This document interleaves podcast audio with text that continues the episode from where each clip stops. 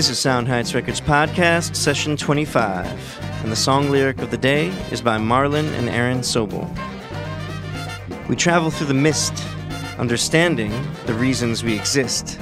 Life is so demanding, following the one that's commanding. The queen is crowned, the woman dancing, sapphire rings shine from the king's mind. First in thought, last created on the sideline. Wanna climb, find the grapes for the fine wine? Not living in a fantasy, I'm just here to extend my family tree.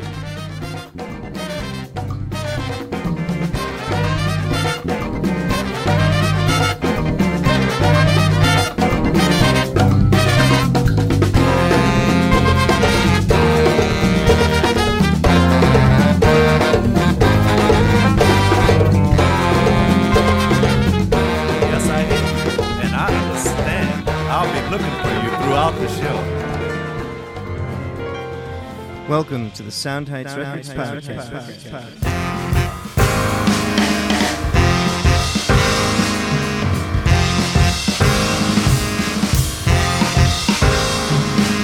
Harmonizing life and music, growing as an artist, improving as a person, gaining insight and inspiration, conversations with world class musicians.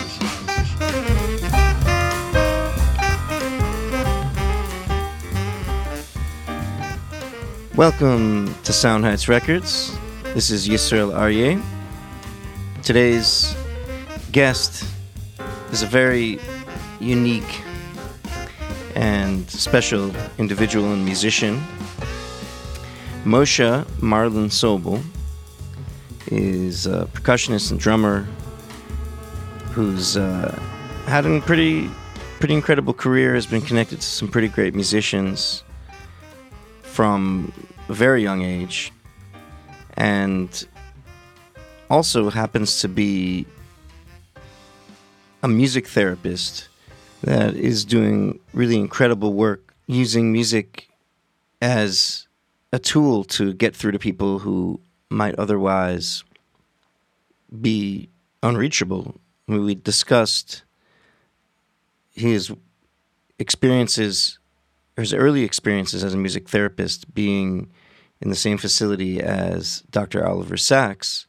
As well known, Robin Williams played him in a great movie called Awakenings, where there are individuals with extremely advanced Parkinson's and maybe some other conditions, where they were completely unresponsive to everything except music. And were, he was Oliver Sacks was dealing with some drug therapies, but the music played a particularly important role in reaching these people and giving them some rays of hope in what seems like otherwise hopeless situations. I had the privilege of uh, visiting Moshe where he worked a couple of years ago at um, a facility for older folks where we played music for them, and it was really a, a very special experience. One of the primary functions of music for people of all types in all kinds of situations being one of, of healing and this idea of music therapy. I've always been intrigued by it. When I was in college at SUNY New Paltz in the jazz program, where Moshe also happens to be an adjunct professor now, um, I was studying music performance, composition. But they also had a music therapy program there, and I actually tried out a couple of the courses, seeing what that's all about. I kind of got bogged down with the the paperwork of it. We kind of it's kind of started out with this is how much paperwork it is to be a music therapy person, but um, the reason why I kind of looked into it so strongly was because I really that connection between music and therapy it, it makes so much sense. I mean, someone who's a performer, not necessarily a music therapist, in many ways is a kind of therapist. At least the way I listen to music, I know a lot of people listen to music. Um, I was talking with Will Bernard uh, last uh, podcast episode about self-medicating with music. You know, there, there's certain moods, especially those of us who are particularly can be get kind of moody going through things, emotional turmoil, uh, having a broad range of music to kind of prescribe to oneself for particular situations. It's a real important part of life. And as musicians, we can contribute to others' well being by providing music that becomes part of the pantheon of things that, that can be go to, uh, so to speak, you know, self medication experiences, catharsis, help people through difficult times, help celebrate wonderful times, all that. And but but music therapy as a as a particular vocation, I mean, Moshe has clearly been very successful with it. He started his own organization. He creates these videos and and uh, original music tracks that are being used with older populations, people suffering from dementia, Alzheimer's. I know I have mem- memories of my own grandfather, Alav Shalom, who suffered uh, towards the end of his life with Alzheimer's disease. I, I was very young, didn't know him very well, but it's obviously something very disturbing for I know for my my mother um, and people, certainly my grandmother, people who who knew him when he was much sharper, and then to see that kind of mental decline, and to have someone like Moshe around, who's working with individuals and, and really, in what is kind of a, a very heavy time, a very, a very heavy struggle. Obviously, not just for the older person who's experiencing that decline, but for the loved ones, people around them, and what music can do to enhance the quality of life, let alone certain uh, ways people can improve and heal to certain degrees, whatever that's possible. But e- even just the contribution of enhancing a person's experience, of bringing, you know, joy and light to somebody who otherwise might be going through something really heavy, is such a an important thing. It's such an important work, and that's a, a major aspect of, of what uh, Moshe does and I draw a lot of inspiration from his example. Not many people can do what he does. Um, you know, he also I also relate to him where we've kind of been on a, a similar path. Musicians who've followed a, a, path of observant Judaism, particularly illuminated by Hasidic thought, with families to support, um, and I've really enjoyed spending time with Moshe over the few years that I've known him and playing music with him. He's played with the Brooklyn Jazz Warriors a couple of times. Tremendous drummer and really deep musical personality. Had a great time sitting down with him and talking. This is just a short snippet of our long ongoing conversations. We've spent a couple of Shabbases together recently where we've just talked and talked about our lives and music and uh, Hasidic thought all sorts of stuff, and we managed to ca- capture a little bit. In Shabbos, obviously, we don't record. um, was cool, man. He, you know, he grew up. His father was a a really accomplished musician, and uh, introduced him to Richie Havens, who they had a very close association. Some other great musicians. He talks about Mose Allison, Yusef Lateef, and others. And you know, he was part of the early days of Matisyahu's success. Went to college with a couple of previous guests of this podcast, Aaron Dugan, most recently Aaron Nevezie.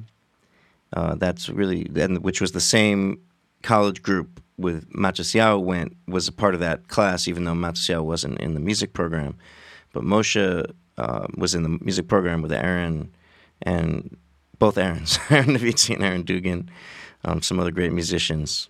So before we get to the conversation, just want to again thank our Patreon patrons, those who support the podcast and all of our work at Sound Heights Records. You can go check that out to join them at patreon.com slash soundheightsrecords or just go to soundheightsrecords.com. Follow links there. There's a lot of rewards, pre-release tracks, a lot of unreleased tracks and it's uh, the financial and also the moral, emotional support It helps keep us going. We appreciate feedback. You can write us at soundheightsrecords at gmail.com. So here it is, without further delay, a conversation with Moshe Marlon Sobel.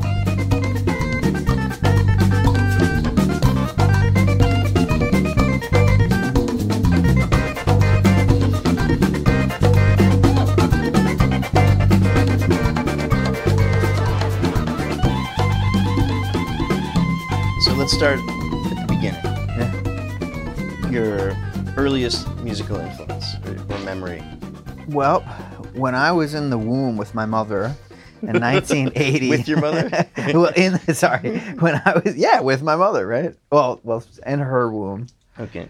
All right, let's start this one again. so, June 16, 1980 was the year I was born, the date I was born to.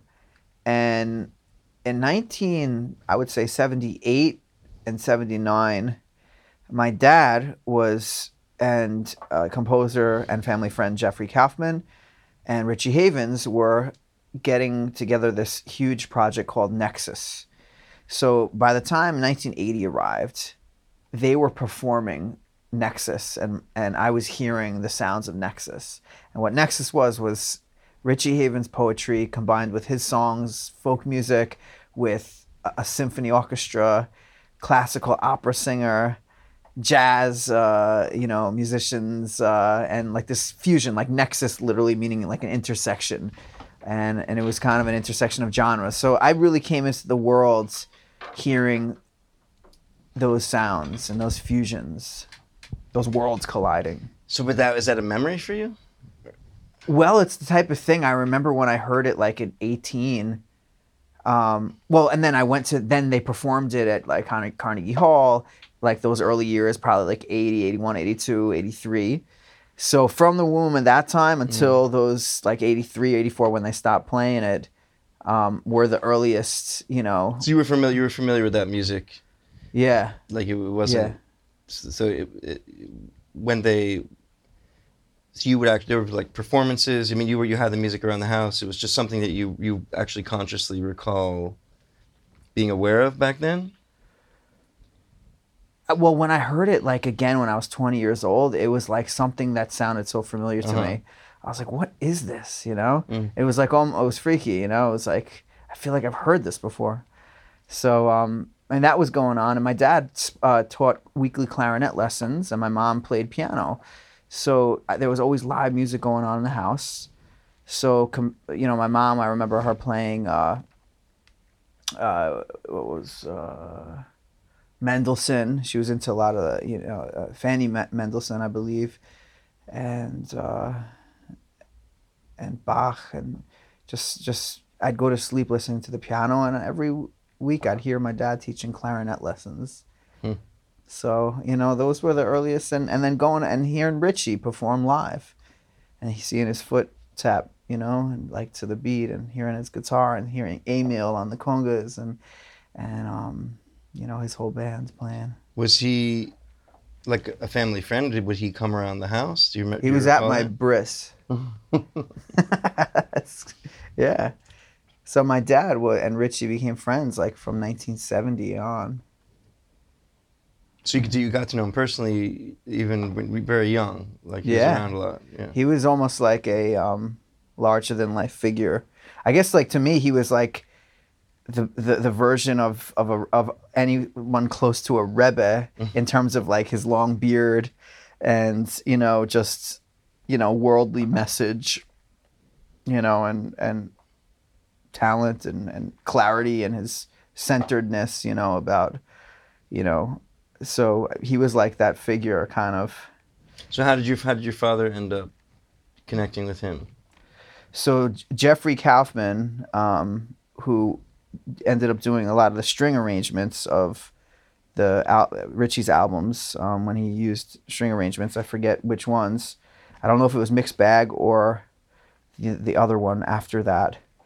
But him, my dad and Jeffrey were family friends, like childhood friends. They went to the same high school and everything. And um, Jeffrey introduced my dad to Richie, and they became lifelong friends. And they, they worked together over the course of, of year. Besides that Nexus project, they worked together a lot. Oh yeah, the Nexus wasn't the first thing they did. They've done many things, um, but that was like the that I think the Nexus project was uh, a, very appealing to Richie because nobody else was bringing Richie into the classical world, and my dad did. You know, so it was a challenge for him. And my dad has stories about Richie being really nervous uh, because he's like, you know, he's out of his element. You know, he's not in a coffee house. He's not at a folk festival. He's not at a Woodstock. He's not, you know, he's in like a classical, you know, with with some of the greatest classically trained musicians, with com- conductors and and a whole etiquette and a whole, you know. So Richie loved that to to be able to go into that world, and he did a, a couple collaborations with some of my dad's composer friends. There's a woman, Michelle Ekizian, who Richie, uh, she's a composer, a family friend. She lives actually in Teaneck now, and uh, she's uh, Armenian. And my dad and Richie got into the whole Armenian cause um, through Alan Hovhaness, who is uh, a famous, unbelievable composer. I don't know if you're familiar, but Keith Jarrett ended up playing Mysterious Mountain. Jaco Pastorius was a huge Hovhaness. He almost had like, like anybody that wanted to have like a spiritual trip in music knew about Hovhaness. Mose Allison. My, uh, my dad taught Amy Allison, Mose's daughter, at Smithtown High School. So Mose was also an early presence in my life. My dad would, there's a couple names my dad would always talk about. It was Richie, Nina Simone, Alan Hovhaness, Mose Allison, Yusef Lateef. Um, uh, then there was some other class, but th- for those those names, Ornette Coleman, those names, I just were always around my life from gr- from growing up. You know, Were those individuals also many of those individuals you you encountered?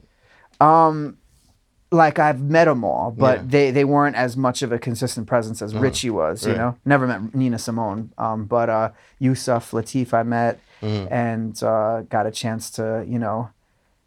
He, Yusef, my dad went to Manhattan School of Music, and Yusef was in his uh, class. I think it was a sight singing class, and my dad says how my dad used to help him with sight singing because, but this is he was already uh, an a, established jazz, you know, but um, you know th- those are the stories that my, my dad had an interesting angle. Like he met people on like such different terms. He told me a story that the first time he met Ornette Coleman, he played like some clarinet piece that Ornette composed. And he goes to Ornette Coleman. He goes, "Mr. Coleman, you're a fine composer," and and and he says, "Hey, Larry, you're the first.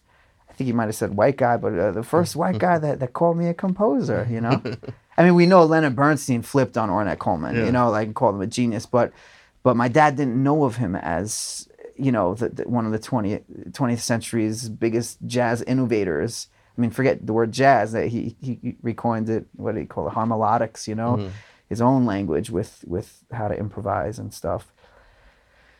So uh, so that was like that was like I was you know, um, I, that's how, that was that's what it was like going uh, growing up. Uh, Were you being?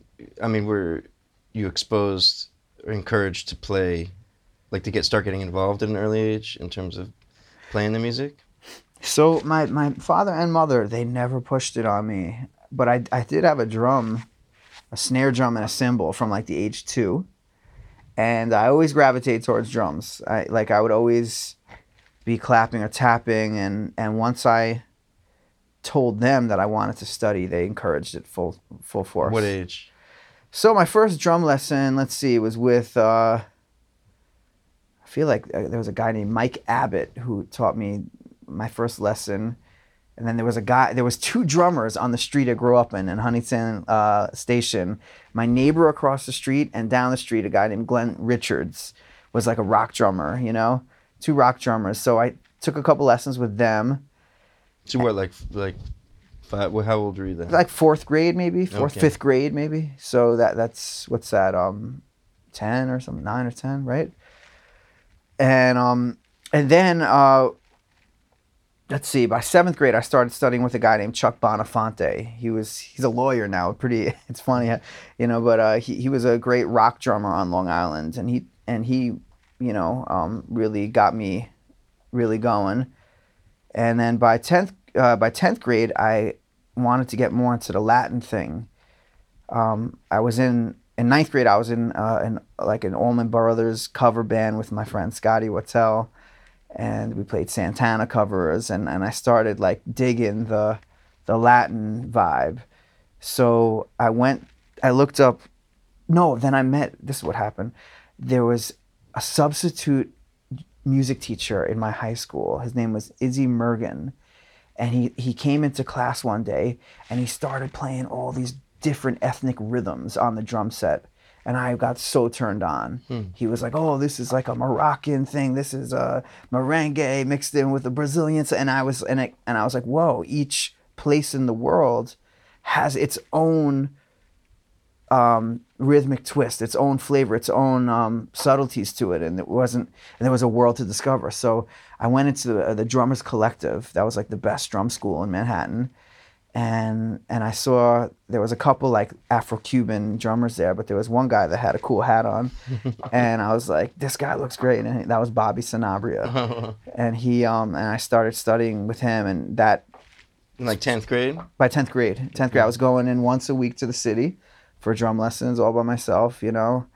And it, he turned me on to the utmost and by junior year i told my mom i was like mom i want to go to africa and you know because I, I through bobby i'm like oh that's the source of, drum, of rhythm or at least in, that got to america is the west african region so she found me a people to people student ambassador trip to um, to South Africa. So I took it. It was like a three week student exchange, and I got to, you know, spend time with all the the different um, populations there, from the the Dutch to the British to um, to some local tribes. Uh, there was I was with the Kosi tribe, the Zulu, the Sotho, and the, the Zandu, I think.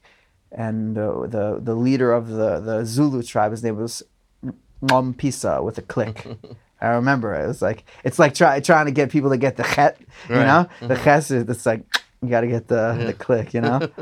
so I came back from there and just totally inspired um, from that trip. Uh, and what what shaped me, what what what had the biggest influence is that I saw a pure joy of the South African people, in particular the people in Soweto, who were living in such poor circumstances, really impoverished circumstances, but they were smiling, they were happy, and mm. there was music on the streets there. There was jump roping, there was step dancing, and I went to a couple concerts and I saw that the drummers played marimba.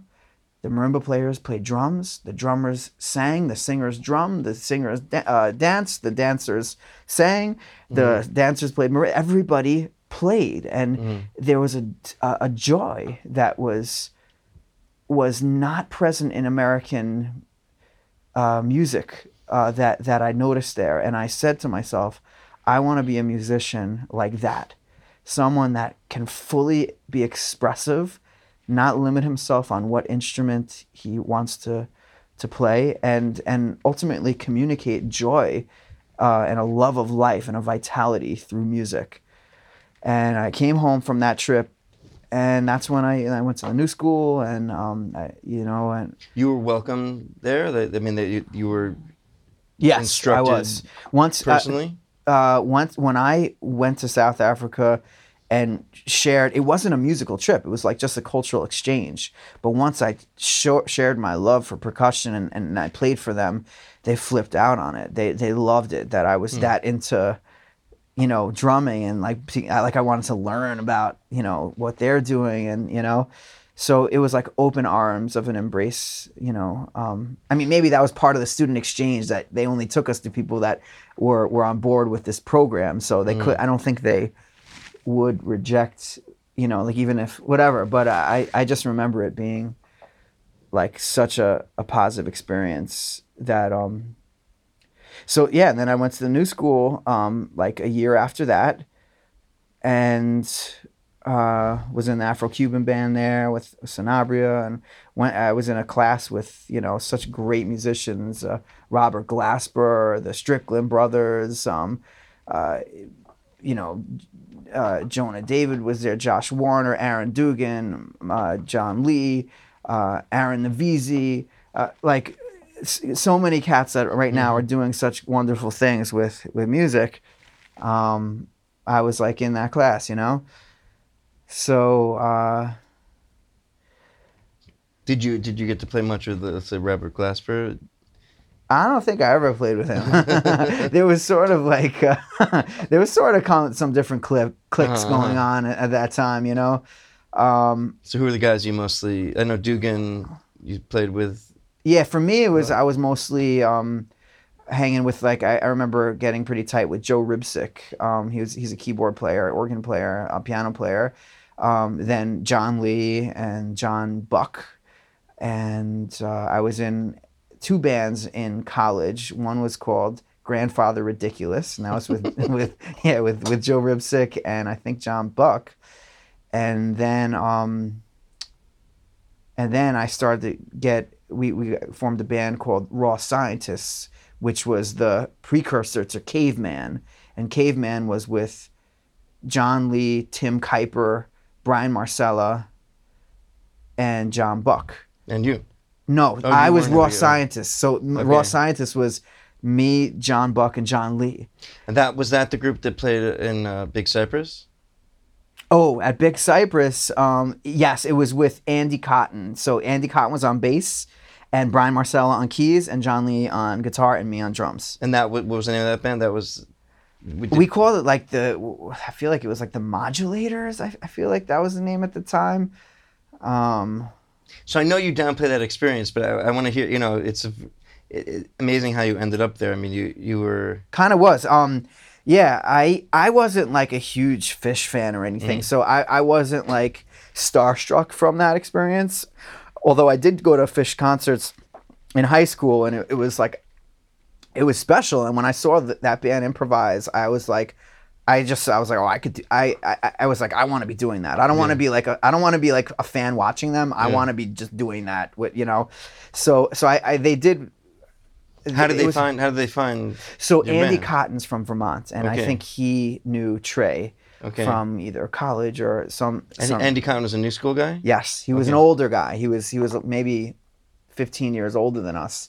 Um, he was probably like Trey's age, you know, Okay. at the time, you know. Um, uh, so he was able to to to get in with with him and and get this great gig where we would play. Um, we would play whenever they weren't playing. That's awesome. you know yeah so it was like and it, it wasn't on their on the stage it was like where they were sh- selling t-shirts like where everybody was basically hanging you know so it was exciting because you got you know that we were the only other live Well, how did how did you get tapped for that? I mean, how did Andy Cotton end up? he went to new you? school it, okay, but like, oh, he was an older student at the new school. yeah yeah Oh, okay. yeah he was at, he was at the he was studying at the, he was in our classes you know so yeah And so, so did you? Um, so did you interact with the guys from Phish at all? Yeah yeah I remember meeting them and they were like hey cool man They were into are-" what you guys were doing. yeah yeah Yeah. They picked you to, to play there. I mean, Yeah, they get they yeah, I, yeah, they, it was cool. Like yeah. it was you know, it was like uh I mean like at the time I was like, you know, around like Reggie Workman and like these like heavy jazz cats, you know. right. So um you know, so it was it was great because it, it was like getting our, ourselves at that point we'd play we'd go to bars and little clubs and play for 15 20 people and here we're playing like for thousands and thousands of people Right. at different times and People like big passing through the, area. yeah, Like, exactly. I mean, e- even though then there'd be like hundreds of people in front of us digging it and dancing and chilling. Yeah. And then there'd just be other people, like thousands, that were just walking around and just like, So that was the biggest concert you played up to that point. Really, like um, not necessarily. no, I played with Ri- Richie Havens in 1997 at Heckscher Park in Huntington, and then at at and at a Riverfest in Albany. Uh huh. So I that was my first like real gig, like Uh-huh. uh, on congas and like in front of like With your father also? Nope, No. not my father. Not my father. Mm-hmm. No, he was he. uh I mean, it was like as much as my father's friends were. I had to I had to really prove myself to Richie. Like, Yeah. my dad's like, "Hey, Marlon's been really getting into the congas." Richie's like, "Oh, bring him in, bring him in." Mm-hmm. So I played like you know like some a little congas. He's like, "Oh, great, put him on stage," you know. Mm-hmm. And we played "Here Comes the Sun," and then we played "Freedom." And he liked how it sounded, so then he called me. Was it just you and him? It was me, him, and and uh, Dino uh, is his uh, lead guitar player Wow. Um, so Dino was like, all right, watch his foot, watch his foot. You know, he's Yeah. like, cause, cause you know his foot goes toe heel, toe heel, toe heel. Yeah, and, well, that's and- and he- famous in the the Woodstock documentary. They like focus oh on yeah, his foot. yeah. It's like, so um, so it was like, and then I remember like he called my, he called my mom's house at the, you know, and he's like, hey, well, it's Richie, you know. And I'm like, my heart just started beating, you know, like, you know, I mean, Richie was like almost, it was like, that was like the high, it's like to, to Richie was like in such high esteem in, in the way I was raised that it was almost like after that, it was like, where do I go from here? Like, that was like, Yeah. you know, but I mean, the truth is, I was so nervous at that Albany concert, like, because I, you know, I had to play a whole gig and I never really did a gig before. And um, I remember being so nervous. I was in the, the back of the bus. Uh, I was in the front of the bus, uh, his his tour bus, and Richie was chilling, you know, talking Yeah. to people. And he goes up to me. He's like, "Marlon, relax." I was like, "Okay." um, you know, but um, you know, I, I was like, I needed, I wasn't ready to really be uh, a professional conguero for him at that point. But uh, I got my first taste of like, you know, You played a whole the whole gig. the whole gig, the whole gig. Wow. But you know, I, I wasn't, I was, yeah, it, whatever. It was a Yeah, yeah. legitimate gig, you know. Yeah, yeah, for sure. so then, so back to Big Cypress. So you you were, so they would. How many days was that festival? I feel like it was like three days, two and you basically were playing anytime Phish wasn't playing. You were playing. Yeah. Like any time of day and night. Yeah, no, we picked certain slots. Otherwise, it would have been hours and hours, you know. Yeah, yeah. Um, You mean you were given opportunity to play whenever they weren't playing? Like basically, you know, there was, yeah, exactly. that's.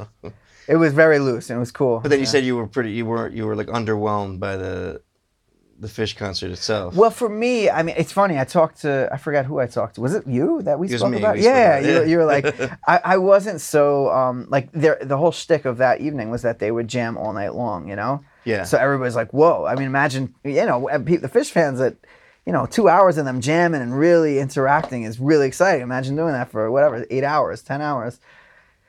But, uh, you know, I just, I don't know if I was just tired or whatever, but I, I just, after an hour or two of it, I, I was just like, it doesn't seem like it's, it's, uh, so exciting. You know, it's not like, you were already all done playing by that point. oh yeah, this was Yeah. already from New Year's Eve, like 11 till I mean, you weren't slotted Four. to play New Year's Day or anything. Everyone was going to be gone by then. Um, pr- after that, it was done. Yeah. Yeah, yeah, yeah, yeah. That, yeah, that was the big culmination. You Yeah. know, you know. So I remember just going back to my tent, um, like right to the right of the stage, and just listening to them, like while I was sleeping, and it was really beautiful. You know, it was nice, but I, I wasn't like necessarily standing in front of the concert, like drooling, drooling for eight hours. You know Right, right, right. um, but it was really exciting and you know and we all it was it was great you know I- yeah i forget about it. i remember there was one time when i went down when we were driving down we went to a waffle house in like south georgia north florida and it was like me andy cotton was like a vermont hippie me like have probably a goatee and like a uh, like a jazz cap on, and my friend John Lee, who's like Irish Chinese, you know, like kind of, you know, new, we were just Northerners, you know, and I, we go in there and we're like, ah, can we get a waffle, you know? And they're like, we don't have waffles. we're, and then we were we were like fun. We are like, well, but this is a waffle house, you know. of course you have waffles, you know. That's the whole thing. And they're like, could give you a cup of coffee. And before we know it, like we got the message, like they didn't want us there, you know. and I remember that experience, like really, just like that was my first time ever experiencing any, um, like anti Northerners, anti foreigners, anti because Mhm. and it wasn't like I was overtly anything at that point, you know Right. Interesting. Huh. so that that that stuck out that experience um and and then like about a year right after that i was playing at union square park. I used to live right uh above the blue water grill on union square. Hmm and i decided to get out of the practice room because i was like kind of it was just becoming like practicing in school was like kind of like this unhealthy vibe for me at that point. Hmm so I got out and I was like, let me play out in Union Square. And I ended up playing with uh, this tuba player, and we would play like when the Saints go marching in, and just we start to time it when people were coming up from the subway when we get a big crowd. Yeah. And one day we made like eighty bucks in coins, and Yeah. we went back to my apartment. We got forty bucks each. We were like, "This is amazing," you know. But I was playing, and, and this guy Joey Cavaseno uh, was like uh, looking at me, and he had this band called the Yallopin Hounds. And from that experience, I joined this this swing hip hop band that in the late '90s there was this huge sw- swing revival with mm-hmm. like the Squirrel Nut Zippers, Big Bad Voodoo Daddy, Right. and you know I was studying jazz, so I was familiar with swing, you know, but I never really delved into that era. And for me at that time, it was the perfect time for me to join that band because it's like got back to the basics of swing as a groove, and and I got hip to Duke Ellington, you know, on a deep level, and and and Sam Woodyard, and, and just like you know, like CrossFit, ah, just like grooving, like swing, like jazz as groove music, you know. And that wasn't necessarily really happening at the new school. Like all the drummer, they were everybody was in like this post hard bop Right. era, Tony Williams, you know, uh, Yeah. Elvin Jones, which is great, you know, but um, you know, for me it was it was sort of what I needed. So I, I ended up joining this band and and playing for about the next two years, and I was two or three years, and and I was really, we cut a couple albums together. There was this one album called New Yallopin City, and just great players, um, guys that played with Illinois Jacquet um, and Lionel Hampton, and I got a dose of that old school bandstand, you know, uh, flavor of how everybody basically learned on the bandstand, you know. Wait, but he picked you up as a swing swing drummer from hearing you on congas in the park. No, I was playing drum set in the park. Oh, okay. Yeah, I was on like a, like a bass drum snare and like hi hat and ride, something really stripped down, you know. Yeah. And So he heard something. he saw was- he yeah. heard something there, and then there was a guy Kenny Vietnam Bolds. He was like, I think he had some major post traumatic stress from the war, so Mm-hmm. he, he got his nickname Vietnam Kenny Vietnam Bolds. But he was um, Illinois Jacquet's drummer as well, and he was the drummer to the Yallopin Hounds. But it was like getting a little uns unstable for him as as the main drummer, so he was looking for someone else. And I remember that first gig, like Kenny was on the the, the drums, and I was on the congas, and he, the, you know Joey was like check out what he's doing, you know. So I was on Yeah. congas checking out like what he was doing, and then, you know, I ended up replacing him. It was all mutual, and and I ended up kind of taking drum lessons from Kenny. He lived in Paterson, New Jersey, um, and I would go out and I arranged with the school to give him, you know, money to teach me drums. So, so I got like this, you know, that old school big band Hmm. drummer vibe. You know, I was also studying with a great drum teacher who actually taught Mickey Hart uh, in Long Island, Charlie Perry. He was like one of the great drum instructors on Long Island, and uh, I got to study with him at the same time as Bobby. So he was teaching me the, the, the swing thing too. So uh, yeah, by between Richie, between Africa and Richie and Sanabria and and and uh, Big Cypress and then the Yallopin Hounds, that you know that led me to um, like 2002, and where I graduated the new school, and in the new school I I uh, got involved with a creative arts therapy program by Dr. Louise Montello, and it was my first uh, glimpse into music therapy and I did a an internship in the summer of 2002 at Beth Abraham, which is on Allerton Avenue in the Bronx. And if you ever saw the movie The Awakenings, Yeah. it, it, it The Awakenings was about what happened at Beth Abraham. Uh-huh. So Dr. Oliver Sacks was involved, and Dr. Connie Tomaino ran the Institute for Music and Neurologic Function. And I started working with uh, a guy there that summer and it was such an inspiring place to be around because it was just like a place of possibility. Was Oliver Sacks at all? He was walking the halls at that time. He wasn't there so much, but he was very much involved. He was on the board of Connie, of the IMN, the Institute for Music and Neurologic Function.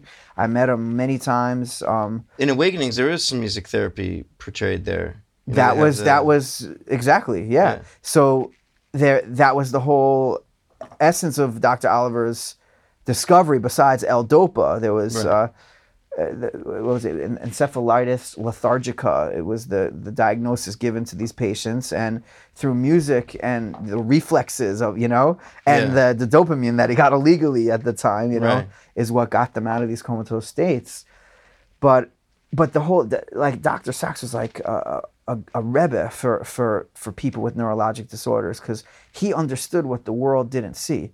Just like a rebbe sees a neshama and sees the possibility, Dr. Sacks saw you know the person beyond this neurologic dysfunction. You know, you know most people get too scared by the you know um, the Parkinsonian sym- symptoms and the, some of the, the, the, the outside stuff, you know?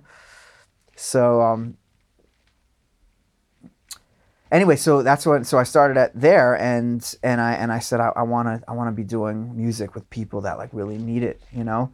Yeah. I found, I found it a next, next level of rewarding work and, and, and, and with, with using music in a meaningful way. And ultimately that I got a job in oh, I did this in 2002. I did uh, an internship, and then I called Dr. Tomaino. I said, I really like the work. Can I stay on board and just learn more? She said, Well, actually, there's a position for in a recreation therapeutic recreation department in White Plains. They're looking for a music specialist. I was like, okay, I'll do that, you Yeah. know? So I went up for the interview. I remember I, I, I went up as I had a bachelor degree. I wasn't certified as a music therapist, but uh, it gave me the opportunity to work with people in a clinical setting. That was the same place that I that I met. Yeah, the Mar- yeah, So you've been there the- for a long time. 2002. Wow. September 2002, I started there, and I remember like I didn't know really any repertoire. Like I didn't I didn't use my voice too much. I played good djembe, you know, but I didn't have real functional piano skills. So I was really sink or swim type of person in that environment. And I remember the first time I, I went on the fifth floor, I had my djembe strapped to me. And I start just like I'm like, all right, everybody's gonna just like dig this, you know. And I just start doing like boom, takum, gat, boom, gat. And this lady comes up, wheels herself, and digs her nails into my hands, and way. you know, and was like, it was like the must one of the most intrusive things for her to hear. Yeah. And I was like, whoa, I, I need to create safety. I need to create context. I need to, I can't just insert this like to them it was like this is barbaric you know Yeah, it's yeah, like yeah. first of all they're not they're not they're they're not accu- accustomed to the culture of drumming hand drumming Right. you know second of all they never heard anybody do this before on in their home imagine Right. someone just going with a, a drum in your home and like Yeah. thinking you know it's a good thing so that's what kind of really started me on, on the journey of like learning how to connect to people and meeting them where they're at hmm. and working from that place. And I started learning songs that they recognized, melodies that they recognized from, you know, uh, you know, early, you know, he's got the whole world in his hands. You are my sunshine. Stuff that you know go deep in everybody's minds, and but basically create safety. It says, okay, this guy. When someone recognizes a melody, it's it's and you sing it to them. It's like ah, this is home. This is this is safe. Let me, I could I could open up now. Yeah. So that whole year from 2002 to 2003, I or, or you know I kind of stopped playing drum set and just tried to to learn melodies and and sing them and and communicate through my voice. Um, and I started with just djembe and a simple melody, and slowly I moved to the piano and started finding out what chords supported that melody just by ear. I didn't I didn't read charts. You know, I could, but I, I didn't do it that way because I wanted just to find the most simplistic form of how to be a supporter of something that could communicate. So the first time I learned like the two five one, and then a turnaround, go to the sixth chord, and then go back to the two five one, and then go back to the six. Uh, you know, to like turn around. I was like, it was like a, a real revelation because it, it was like, whoa, that's how it works. That's how songs sound. That's how you know. That wasn't part of your new school education. it was, but it wasn't das. It wasn't like like it was like as an exercise. It didn't connect mm-hmm. to me that I could actually like what that really represented mm-hmm. in supporting a melody. Mm-hmm. It was like your piano skills. You pass, okay, you could do a, tu- a turnaround, Right. but I never did it in context of like supporting a melody and then seeing how that was communicated to a, to a person Mm-hmm. and how, how what was the the effect on that person, you know. So I remember I started learning blue skies, and I mean I made my own chords up that sounded good, you know. And it wasn't until later that I started like really getting better as a pianist and and and checking out the voice leading and and the different descending chromatic stuff and um like I was like for like blue skies I was like D minor G da da da D minor G da da da G. D, Right. uh, G minor C D D F you know like simple Right, like right. almost like a folk guy like Yeah. how you would just you know and then I was like checking out like later on I was like oh it goes it's really supposed to go da Right. you know like it's that's much more complex. yeah uh, it's, it's more com- progression, yeah. exactly and um but that that complex chord progression got in the way of the communication. Mm. and i find a lot of young musicians that they need to strip to the basics and and be like does this stuff support this melody? Does it support my communication through Right. music? And if it gets in the way of it leave it out. Go back to the simple stuff. Well, the obvious question would be, let's say, just thinking about the awakening scenes with the music, that certain music with a person who um, had associations with it that otherwise they were unresponsive and they responded to certain music. So I remember there's one guy had like Jimi Hendrix. They couldn't figure out what he liked. He was like like Jimi Hendrix. But the aren't the wouldn't the chord progression be part? I would think that a chord progression, like of, of a standard like that, especially, would be part of a person's association with that song, or not necessarily. There's more pure melody connection, okay so it, and, they, it- and they, they did they didn't miss the the the unique the chord accompaniment that's unique to that song. They might not have. It wouldn't have necessarily been part of their familiarity with it in an obvious way. So, um, so that's a good question. Um, I don't know if in the the Awakenings it, they actually played Jimi Hendrix's original recording. I think they did. Yeah. Yeah. So if if that's what you're dealing like if you're dealing with like that's the intervention that the person will respond to the actual recording of it, then even if you were to play the same thing, you might not get the same effect as that, you know, original recording. Right. But I'm really just more talking about like as a general music presence in trying to engage a group of people on how to best communicate to them and through the music without like for instance like having eye contact with them. So if your your head's buried in music Right, that's like a, orig- you know like you learn that real quickly that you're not going to maximize their engagement. Um, so in terms of just like figuring out the most simplistic chords to support your melody so you can be uh, you know engaging to, with with your your participants is really the, the idea and you know Mm-hmm. like it, it really doesn't matter if you have a cool voicing for a chord when you're trying to in, increase Right. socialization increase eye contact get people you know uh, Well, like I get, I mean, I get it that that the main thing is the the connection. I was just, I was just kind of wondering, in your experience, if let's say someone has a strong connection to, let's say, a song like Blue Skies, yeah if they express like th- those chords, you know, those chords aren't right, you know. yeah i mean I, th- I think if it's really drastically different Yeah. um, they, they would pick up on something Right. like that's not how I'm used to hearing it. But the way what I'm describing is like it's like the the simpleman attempt to get to the right chords, like not intentionally trying to change it. You know? Got it. Got it. so let's back, back up a little bit because because you had mentioned to me before that your dad kind of instilled in you an idea that as a professional musician, it is good to have a day gig um, that that can that you, you don't feel like you have to get uh, just take gigs for money. Um, you know that you have like a steady some kind of steady thing. So that was kind of in your mind when you first pursued the music therapy thing. Um, you know, it was really um, the music therapy thing kind of uh, fell fell. I, I, I- mean, that was I guess subconsciously always in my mind. Like, how how do you create a stable life? And you know, my dad was always like, you got to get a job. He didn't want me to go to new school. He wanted me to go to Queens College and and sort of get some sort of educational music education degree or something that leads to some to a job. So um, I know when I found the music therapy thing, he was like, "What is that? Like, what is it?" You know. Um, but he was happy that there was a, a job, um, and then and I always continued playing. You know, so that was kind of something he made clear that that's what he felt. That's what success looked like for him. Right. You know, because he's you know I'm sure. You know, eh, you know, you want to have a family. You want to be able to thrive, and and and So you had that in mind also. I mean, because it sounded like you were pretty busy out, out of college. Like you, you were, you had a lot of gigs before you got involved in music therapy. I did, and I was still in the Yallopin Hounds, that band. Um, still getting in. It was still, still when I got the music therapy job.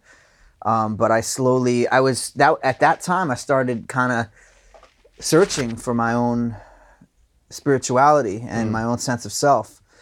And when I was at Beth Abraham, I met a fellow. His name's Jeremy, and he had a double arm amputation.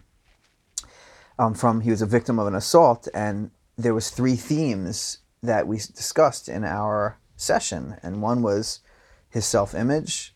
Two was his aggression because if he had an itch on his neck, he was dependent on a caregiver to scratch it for him.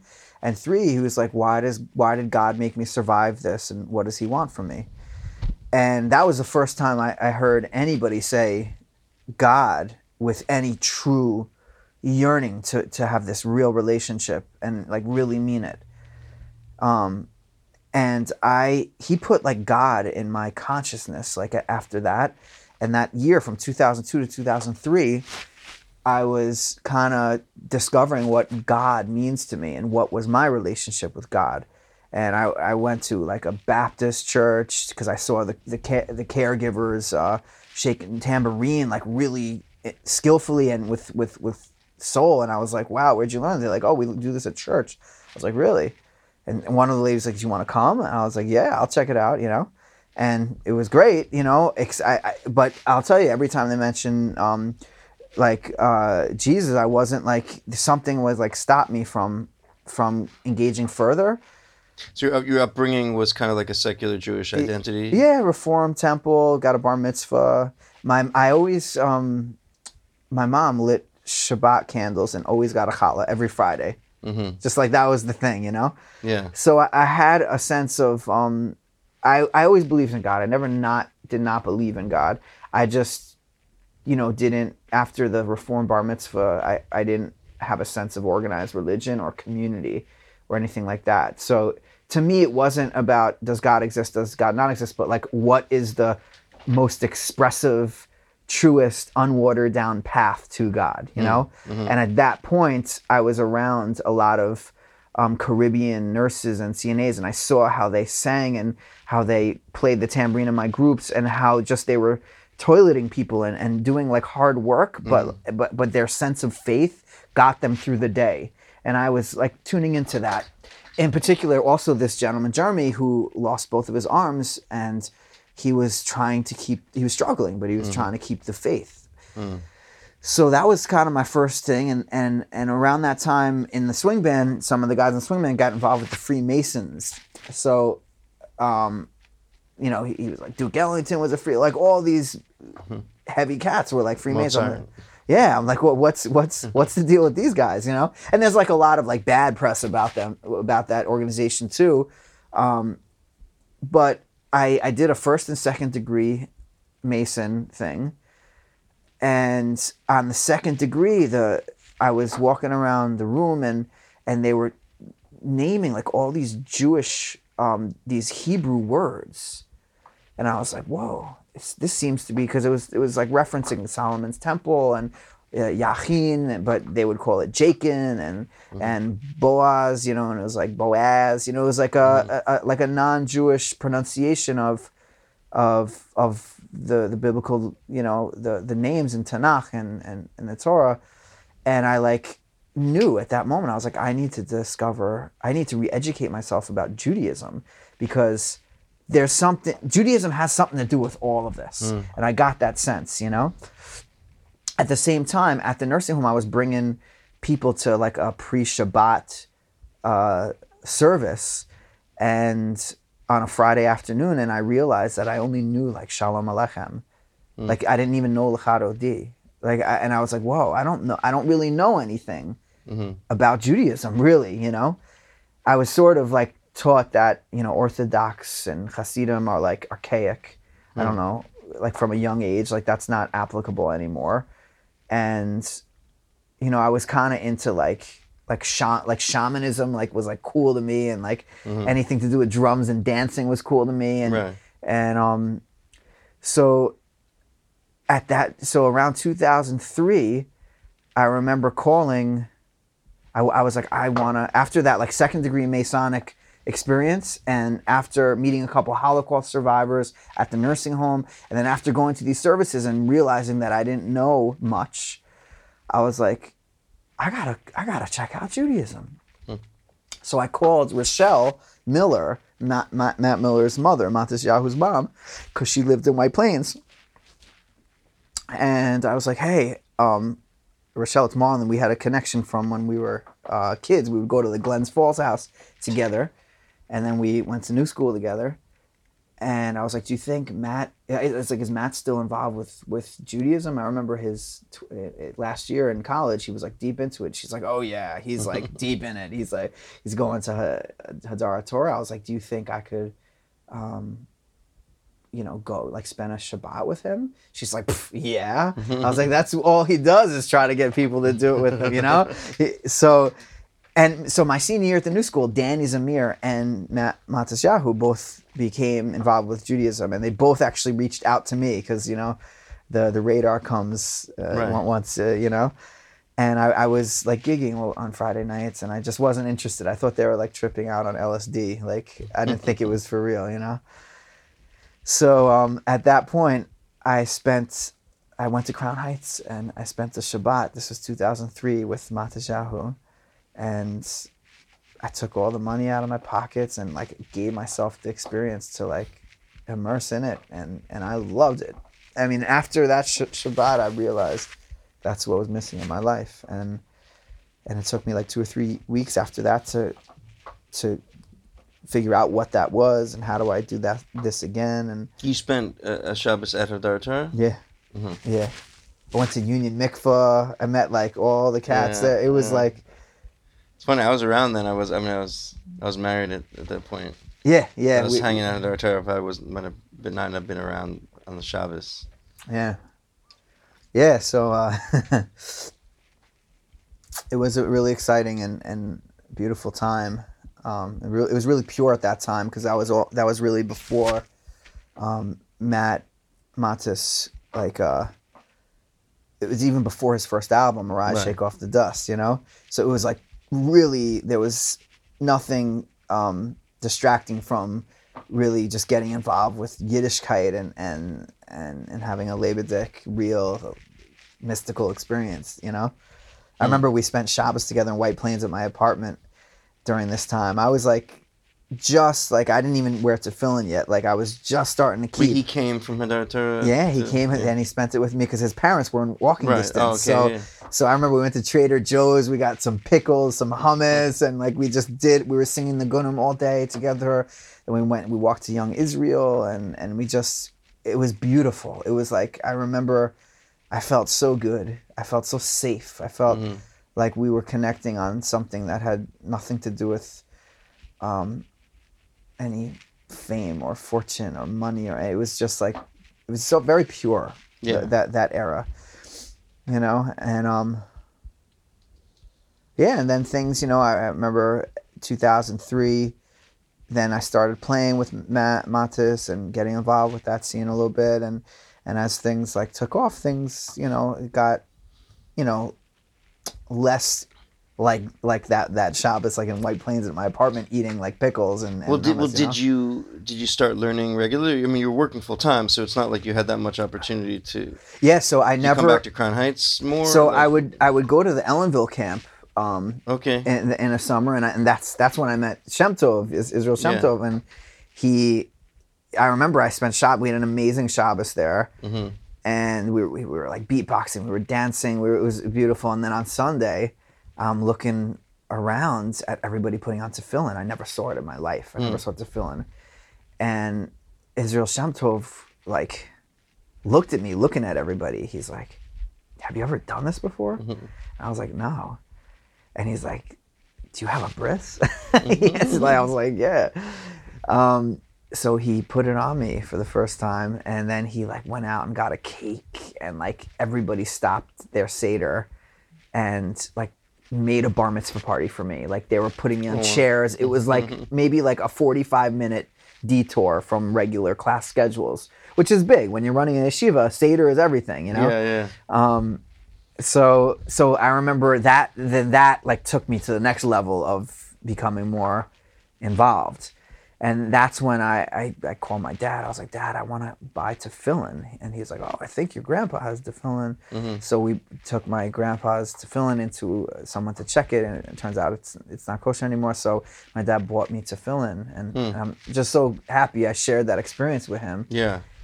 Um, like for me like I, I was always like at this point i was really getting into the therapy world as me as a music therapist and i was around a lot of therapists so i had a radar on for what's healthy and what's mm-hmm. not.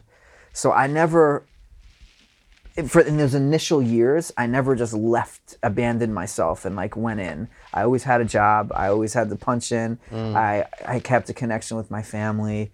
Um, so you know the flip side is like i never delved deep into it those first years. Mm-hmm. And then it wasn't until 2005 where i went on birthright with rabbi korn uh, for the first in 2004 and then i saw Mayanot there i was like i think i want to go to this place and, and, and learn so i, I spent You you you were involved. I mean, you you helped that shake off the dust. You were Yeah, I was on that. that album. yeah, yeah i was on two of the tracks and um yeah So did I mean? Did you have? So what was your sense? You you're saying that that you had this kind of pure experience with the white the White Plains pickles, and but then and then you it was still pure when I was on the Arise Shake Off the Dust. It was still like, just like it was like a, almost like a friend. I was like, if he wanted to, you know, if you, I was like, I wanted just to keep the friendship because, Yeah. I, I, mean, I was ready to change my life to, to Right. start becoming more observant, and I didn't Yeah. want to get let any music or in, in, in particular any business get in the way of that. You know, right. For you, how were what what made you think that? I mean, just well, be just because I've been I've been in involved with music since Yeah. 17 years old. you're aware of you that thing hap- that kind of thing happening. In oh extra hypersensitive to it you know Uh-huh. and i've seen um you know i've seen a lot and also Mm-hmm. my you know my dad was like always telling me about watching out for shadiness and you know and make sure you don't get um get get jived over you don't get you don't get ripped off you know Yeah. So did you get did you get a sense that um, things were were? I mean, he obviously he from that album then things started kind of taking off for him. Well, yeah, and those in that after I mean, Arise was kind of it was it was cool. I mean, uh, we we were still hanging out a lot, and I remember I was like the the witness at his wedding with Talia, and it was exciting. And then the second Epic came on the scene. Um, we were playing at Joe's Pub, I remember, and uh, it was like that next week we were on the Carson Daly show, and I played that with him. And that was like to me that was that was really exciting. I mean and it was almost like you know i was like whoa this is this is going to be harder to s- sort of just keep like it's you know i was getting pulled in that direction. I'm like whoa i'm like on national television you know? It's like yeah, yeah. uh, so I mean, just naturally, it just got so big that you know, um, um, but to the point where I remember I was, you know, um, they they asked uh, J, it was J Dub at the time.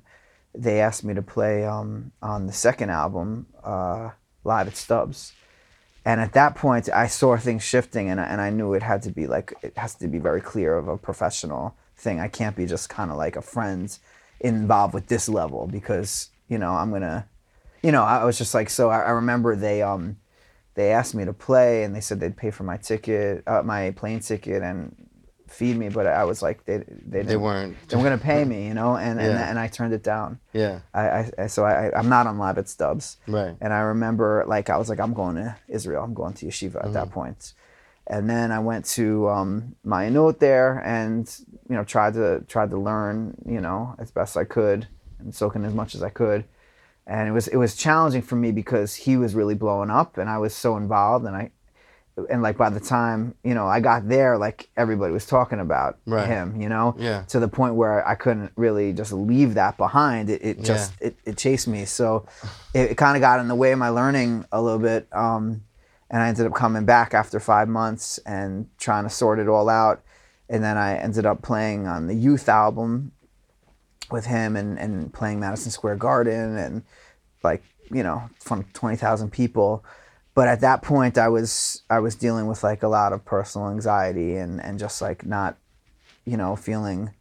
Um, like it wasn't a stable time period for, for me and and at, least with, with the modest thing at that point it was nobody nobody was stable with that band at any minute you could be there or not there or like a new band or this uh, executive he went through personnel. oh yeah there Yeah. was litigation it was like it was like kind of a mess you know Yeah. um, with it all. And and for me, I I didn't. Um, so whatever. So after 2006, I, you know, realized that I, I wanted like I wanted to express myself as as a uh, as a as a vocal person as as a front man, you know, and that's when I started Shem's Disciples, and I wrote like uh, reggae and calypso songs and played drums and sang and front fronted the band. And that was the Shem's Disciples era. And uh, it was you know it was my brother was uh, an MC rapping on it. I had Alan Katz on bass. Um, John Lee I had John Lee in the initial stages we actually played at Crown Heights here at a Unity concert like um, 2000 I was trying to get like you know uh, relations uh, good with the community you know um, so it was like a nice three three and a half year run with Shem's Disciples, and then You were you were booking the band. I mean, you, you were Yeah, we're busy. doing- yeah. Um yeah I mean we played Joe's Pub we played Bam we played we had some nice gigs you know Yeah. um but the main thing for me was like I I, I wanted to see if I could kind of front a band and and be a and, and be a front man you know so I um that was I mean, were, you write you were writing the songs for it? I was writing yeah I was writing was that something you'd been doing for, or you just kind of started at that point? Well, I, I was using my voice uh, in music therapy for, for all day long, you know. So I was very comfortable with my singing voice, uh, but not not presenting it as like on stage. You know, that was like a new thing, a new level of you know. So that was kind of I wanted to see if I could do that, and and I was always writing songs in college. Uh-huh. I, I always wrote songs. You know, Like I- instrumental and with lyrics, or instrumental. And towards my senior year, I started writing vocals. Uh huh. the more I got into therapy and Yeah. my own therapy, my own, you know, self discovery, the more I realized the importance of articulating emotions Mhm. and putting a word to a feeling. Yeah. And and that's been kind of a theme of mine to be able to externalize your your your your world is like basically the beginning of any healing because when everything's just stuck inside nobody could help you that you can't you, you know if you can't articulate what it is that you're dealing with to the best that you can like any diagnosis is is basically you have to be able to articulate what's going on and then someone diagnoses Yeah. you you know Eh, you know more or less eh, with mental stuff you know Well, how do you how do you see? So, let's say with vocal music, I mean, vocals have their have their own catharsis in terms of singing has its own yeah kind of healing property of expressing, but like between expressing things in words and expressing things in like in pure music, let's say that the idea of of addressing some one's feelings through instrumental music, do you feel like that doesn't, for the most part, doesn't cut as deep in terms of being able to what you're talking about address put put words to certain feelings? Yeah, I feel well. I feel like the whole new school era was like, like practicing in a room for five hours a day. Like I wasn't talking enough in general. Like I wasn't having conversations like this at all. I would probably I could go through a day and be like, how many words did I say today? You know. So for me, um, the the living in that instrumental world um, fed kind of isolation Mm-hmm. And being able to talk and, and advocate and you know was really my, my ticket into in, into uh, hel- being healthy again you know Mm. so um, it depends where you're at you know if, if you're talking a lot you know maybe music is is a deeper way of expressing emotions Mhm. but for me it was it was words putting words to hard emotions and hard thoughts to to, to talk about you know Mhm. if you if you're dealing with in particular uh, you know intrusive thoughts that that like might freak people out if you start talking about them. So you just like you don't talk about them, or you don't, you know, Mm-hmm. um, you know, it, it leads to a very scary inner world that you're dealing with by yourself. Right. And, and you could be around loved ones, but they don't know. You, you're married. I'm married. If I don't Mm-hmm. tell my wife what I'm feeling, you know, Mm-hmm. even if even if like I, you know, it's like I love you. uh, If I don't say it, you Yeah, know, it's yeah. it's it don't work, you know. Yeah. So so we know the power of words, you know. So so that was so I songwriting to me has always been in that mode of of externalizing an emotion in words and being able to communicate that the best to someone else. And even when I do that, it's still obscure, like what I'm feeling and what I'm really, what my inner world is. Yeah. But um, it's cl- much closer than just living in an instrumental world. That's too esoteric, you know. So so, what have you been up to? I mean, since I know I want to respect your time. I know you're Yeah, you know, uh, have a drive ahead of you. yeah, So, but let, let's so, in terms of what you've been doing lately, I know obviously you're still in music therapy. You you you um. You're involved in Zion 80. What some other things? It means obviously some Shem's disciples has been a, has been a little while. yeah. So Sh- Shem's you've been- disciples then from there went to Zion 80. 2012 is when so it was like a year gap of of me not doing Shem's disciples, but during that time, I recorded three songs, uh, Nachum Ish Gamzu, um, and the words to that are, the Yetzer Hara, the Yetzer Hara wanna get me down, but Nachum Ish Gamzu says this is also for the good too. So it was like using, like trying to find the Nachum Ish Gamzu in, you, mm-hmm. and and trying to make sense of when things are hard for you. That that's really ultimately for the good too, you know. So that was a way, and I know the bridge of that song was goes like this: The light is getting dim. It's the light is getting dim. So and I'm so weak. I guess I'm too sensitive and looking too deep. I just missed the cue. I missed the bird's eye view. Nachum Gamzu, where are you? so it's like you know this this kind of fight to find the Nachum Gamzu, and you know, but that was what I was dealing with at the time, you know. Um, and then I had a song called The Beinoni and another song called Sojourner, like feeling like kind of a stranger in this world and like sojourning through. And it basically we're we're trying to get through a certain point in my life with certain emotions that were uh were were, were very isolating. And now i'm at a point let's see i have a couple of songs that i have yet to put out. Hmm but with those songs i know aaron dugan who your your guest last week he was on guitar and jason fraticelli was on bass when i did sojourner and beinoni Mhm. you know and I, I think I put it up on YouTube, but the truth is I never marketed it because it served as music therapy for me. Mhm. And it was really like I was like, oh, I just I needed to get that part out, and I got it out. I'm gonna move on now. Yeah. But but there, it's it's around that people could check it out. Yeah, it's put some links YouTube. to- okay. Yeah. Um. And then um, so Zion 80 is something you've been a, a lot involved. I mean, pretty involved in since. Yeah. So that that's that was been a real shidduch with uh, John and I and, and, and the bands um, since 2012, and we've been playing since then, and, and you know fusing the the African rhythms with Jewish melodies and, and all the in between improvisation. And then uh, John and I did a, a- project called Nigunim in Clave, where I wanted to sort of revisit my Afro-Cuban roots and and try to really get an authentic Latin flavored feel for some of the nigun, nigunim, you know, and, and show how some of these melodies really have clave in it already, Yeah. you know. Yeah, yeah. So that's something that still has to be actualized, but it's it's on the it's on the to do list. And then there's a couple other songs that I, I still have yet to to to put out um, more in the therapeutic realm.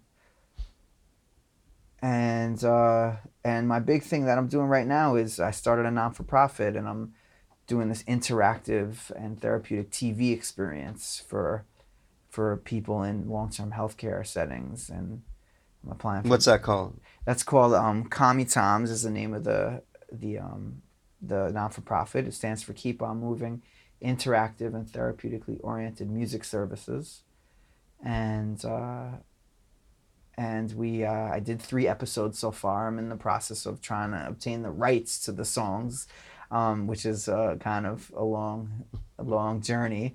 But uh, you know, we got more episodes in the making, and uh, and I, I want, I ultimately want this to be um, a channel, like a like a real viable channel where people tune into and feel that there's a program for seniors that is relevant to them and therapeutic and fun and it also engages their caregivers which are younger than me. Sometimes you have a 22 year old cna from you know you know a place very different than the, the person they're caring for. And w- how are they going to see eye to eye? How are they going to engage in a mutually uh, you know uh, beneficial program together?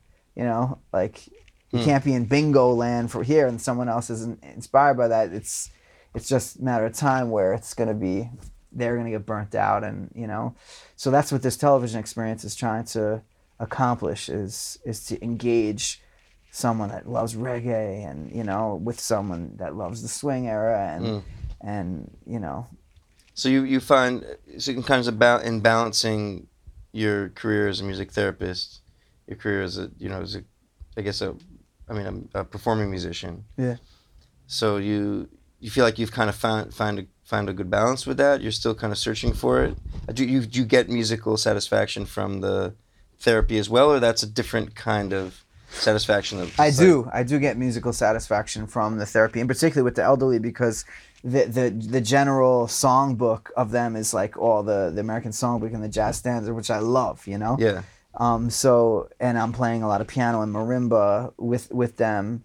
Um, I also do these big drumming e- experiences. Like uh, I don't want to say drum circles. It's not really. That's it's an interactive drumming program that I do for 150 people, kids and campers and schools, and to me that's like an orchestra to me. You know, I'm, Yeah. I'm able to be conductor for that or facilitator. And so yeah, I, I find like I don't. Uh, I'm not trying to find any of the balance. What I'm just trying to do is actualize um,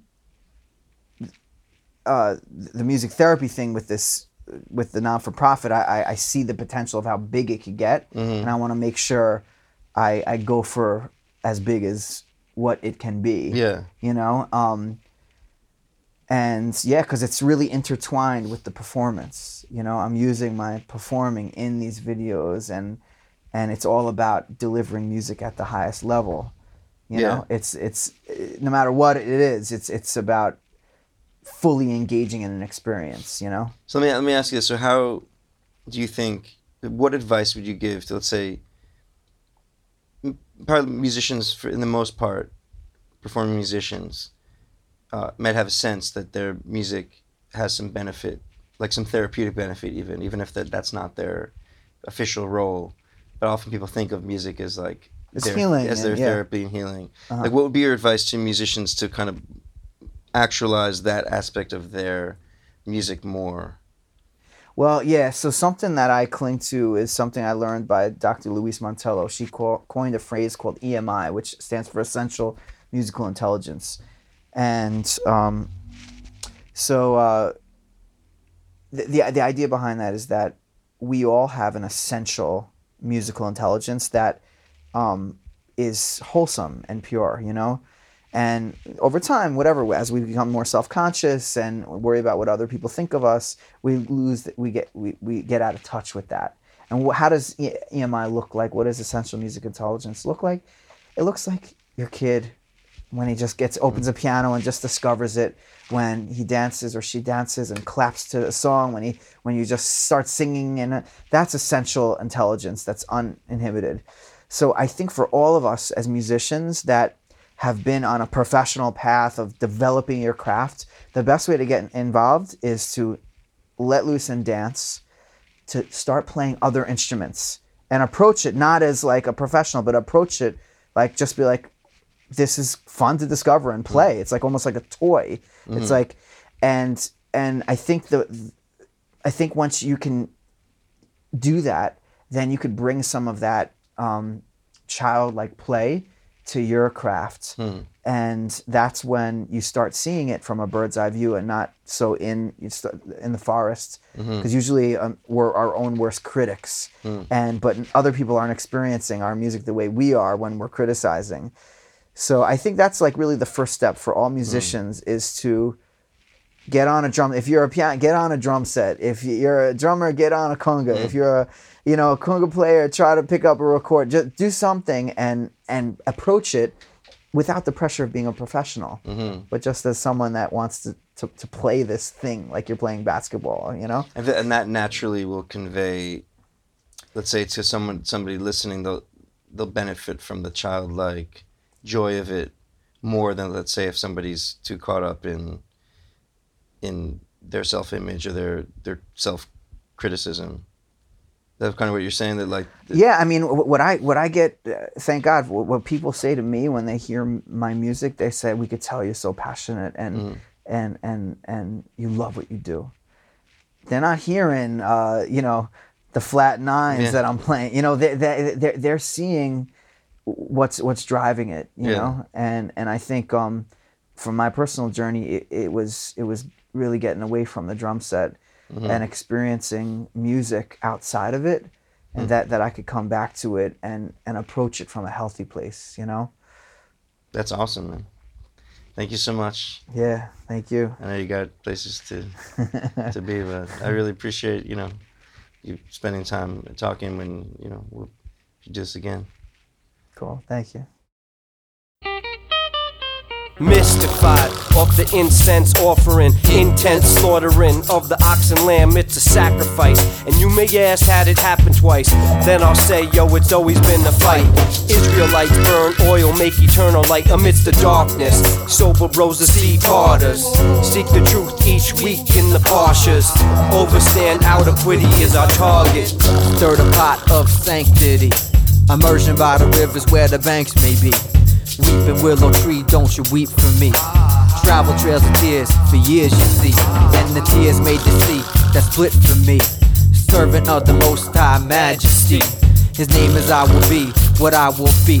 So I told them, took them out of slavery. Music changes my moral soul. Live by two laws, one is the oral code. We've been under attack, living in survival mode. If you understand history, that's the road we drove.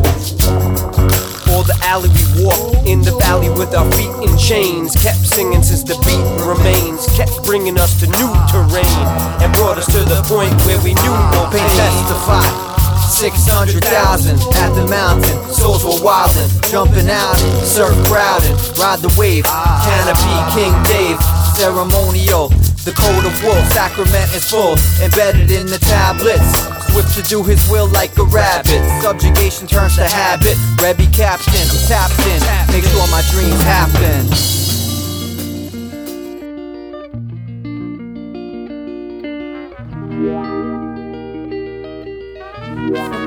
That lay.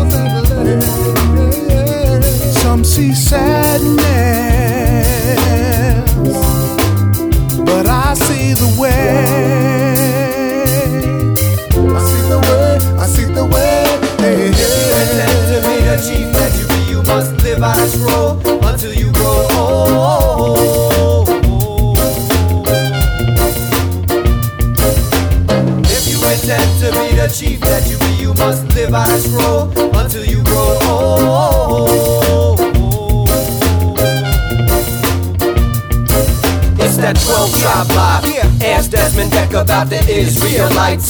Call us 67, how we physically fight and spiritually take flight. High, high, high up on the mountaintop where I happen to lay my head on the rock. Fell asleep as the lullaby rock. Rock, rock, rock, rock me to bed. Who's that over there dressed in red? Must be the children that Moses led. A now child with a kid from a dread. Knew this music would lift your head. If you intend to be the chief.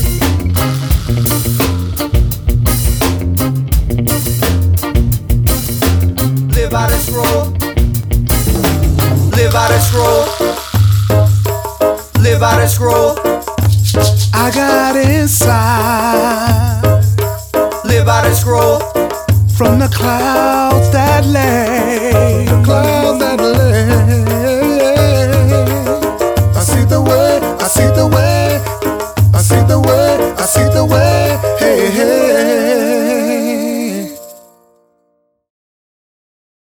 That was Shem's Disciples with Chief, featuring Marlon Sobel on drums, vocals, piano, and percussion. His brother Aaron Sobel co wrote the lyrics with Marlon. Also, Alan Katz on bass, John Lee on guitar, Josh Levinson on trumpet, Reese Bertrand, and Curtis Smithson on vocals as well. I want to thank Moshe Marlon Sobel taking the time to sit down with me to record this interview. We've been talking about doing it for a little while. Hope you all enjoyed the conversation. Check out more of Moshe's work. I'll put links in the episode description, including his page as a Toca percussion artist, which outlines a lot of the work he does, and his website, um, comitoms.com. I'll put the link to that, which is Keep On Moving TV, which is uh, there's um, videos and music that's made for older folks that encourages them to keep moving, enhancing their lives. Um, some really, again, incredible work that that uh, Moshe does. Last I looked, I didn't see a donation button on his website. I'll have to mention that to him, but his email's there. You can contact him about supporting that really important work. Sound Heights Records also doesn't have a donation button exactly. We have the Patreon link to support us. We're working on that actually, getting a 501c3 status. We've applied, and that should be coming soon. But in the meantime, go to patreon.com slash soundheightsrecords or soundheightsrecords.com. You can check out the music I've been making over the years as Brooklyn Jazz Warriors over there too. And Brooklyn Jazz Warriors, we, we booked a show, and it's been a while. Um, we'll be playing Rockwood Music Hall Stage 1, October 2nd, 11 p.m. If you're in downtown or near downtown Manhattan at that time, that date, that'll be actually the day after Rosh Hashanah. Uh, come check us out. Not sure exactly what we'll present on that date, but I'll probably know better as we get closer to it. So stay posted. Please feel free to write me with any questions, comments, or anything at all at soundheightsrecords at gmail.com. Look forward to hearing from you. And as always, remember, with abundant singing and playing of music, we bring about the true and complete redemption. See you next time.